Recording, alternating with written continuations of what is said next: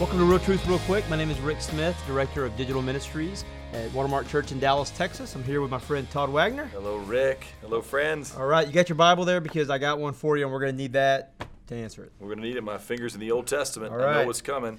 So, why do Christians, I've heard this a lot, Yeah. why do Christians ignore other Old Testament laws but condemn homosexuality? They're all about homosexuality, but I got, this shirt's made of two kind of fabrics. So, what's up with that? Well, let me explain what is going on here because it is one of the most common protestations between people that are for same sex marriage or uh, telling us that we shouldn't care about the whole homosexual issue because they go, the same book that prohibits a man lying with a man as he does with a woman is the same book that says stuff like this in uh, Leviticus chapter 19, verse 19. It says, uh, Not only should you not breed together two kinds of cattle, I guess, or any kind of animal, so you can't have any ligers, no lions and tigers. I have a golden doodle dog. Yeah, you shouldn't do that, no. apparently. But uh, it says in there, you shall not sow your field with two kinds of seed. So you got corn, you can't have soybean, right? You got uh, tomatoes out there, you better not put carrots, is the idea there. Nor wear a garment upon you of two kinds of material mixed together. And so there's that. There's stuff about uh, stoning your daughter if she's caught in immorality. There's lots of stuff that they would say, you don't do that today.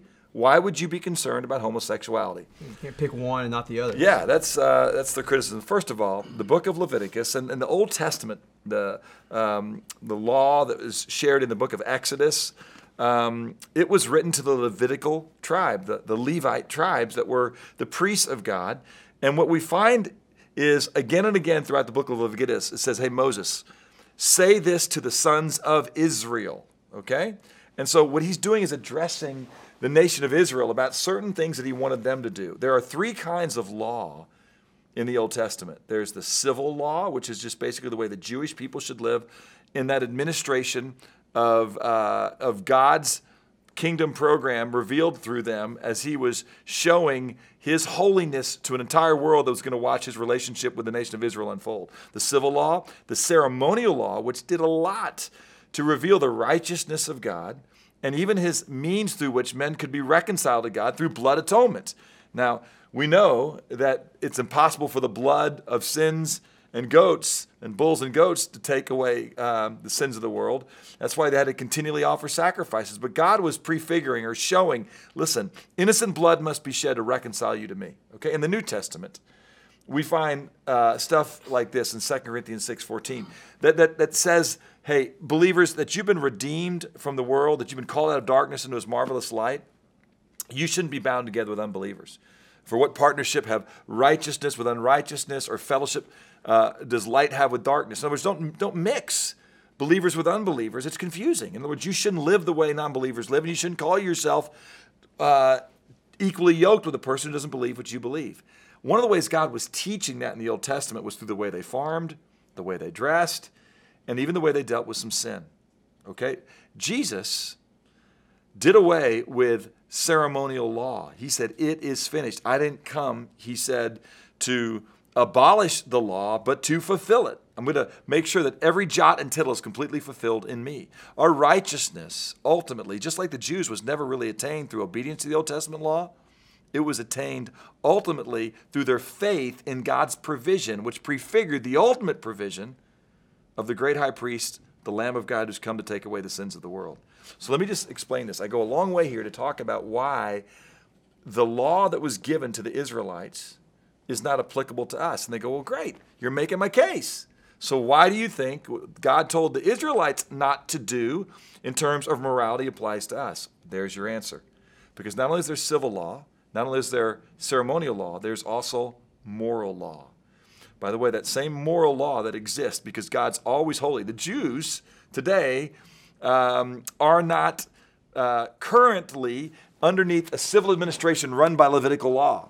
There is not uh, ceremonial laws that are being fulfilled by the Jewish people today. There's not a sacrificial system in place because there is no temple. But the moral law of God continues to this day. Okay? It's interesting too. When he tells Israel, this is what I want you to do when you go in the land, practice yourself civilly this way, uh, govern yourself civilly this way, and ceremonial this way. When it gets to Leviticus 18, where it talks about a man shouldn't lie with a man as he does with a woman, it says, don't do what's wrong everywhere. What they do in Canaan, don't do what they did in Egypt. You're going to be righteous morally. I'm going to teach you how to live morally. In the New Testament, you've got the same prohibition. We're told in Romans 1, we're told in 1 Corinthians 6, we're told in other places that certain sexual behaviors, not just homosexuality, but adultery, uh, other kinds of uh, licentious acts, are not things that we should do because the morality of God stands forever. So when you see um, us talk about homosexuality and pluck it out of the Old Testament, we're not plucking it out of the Old Testament.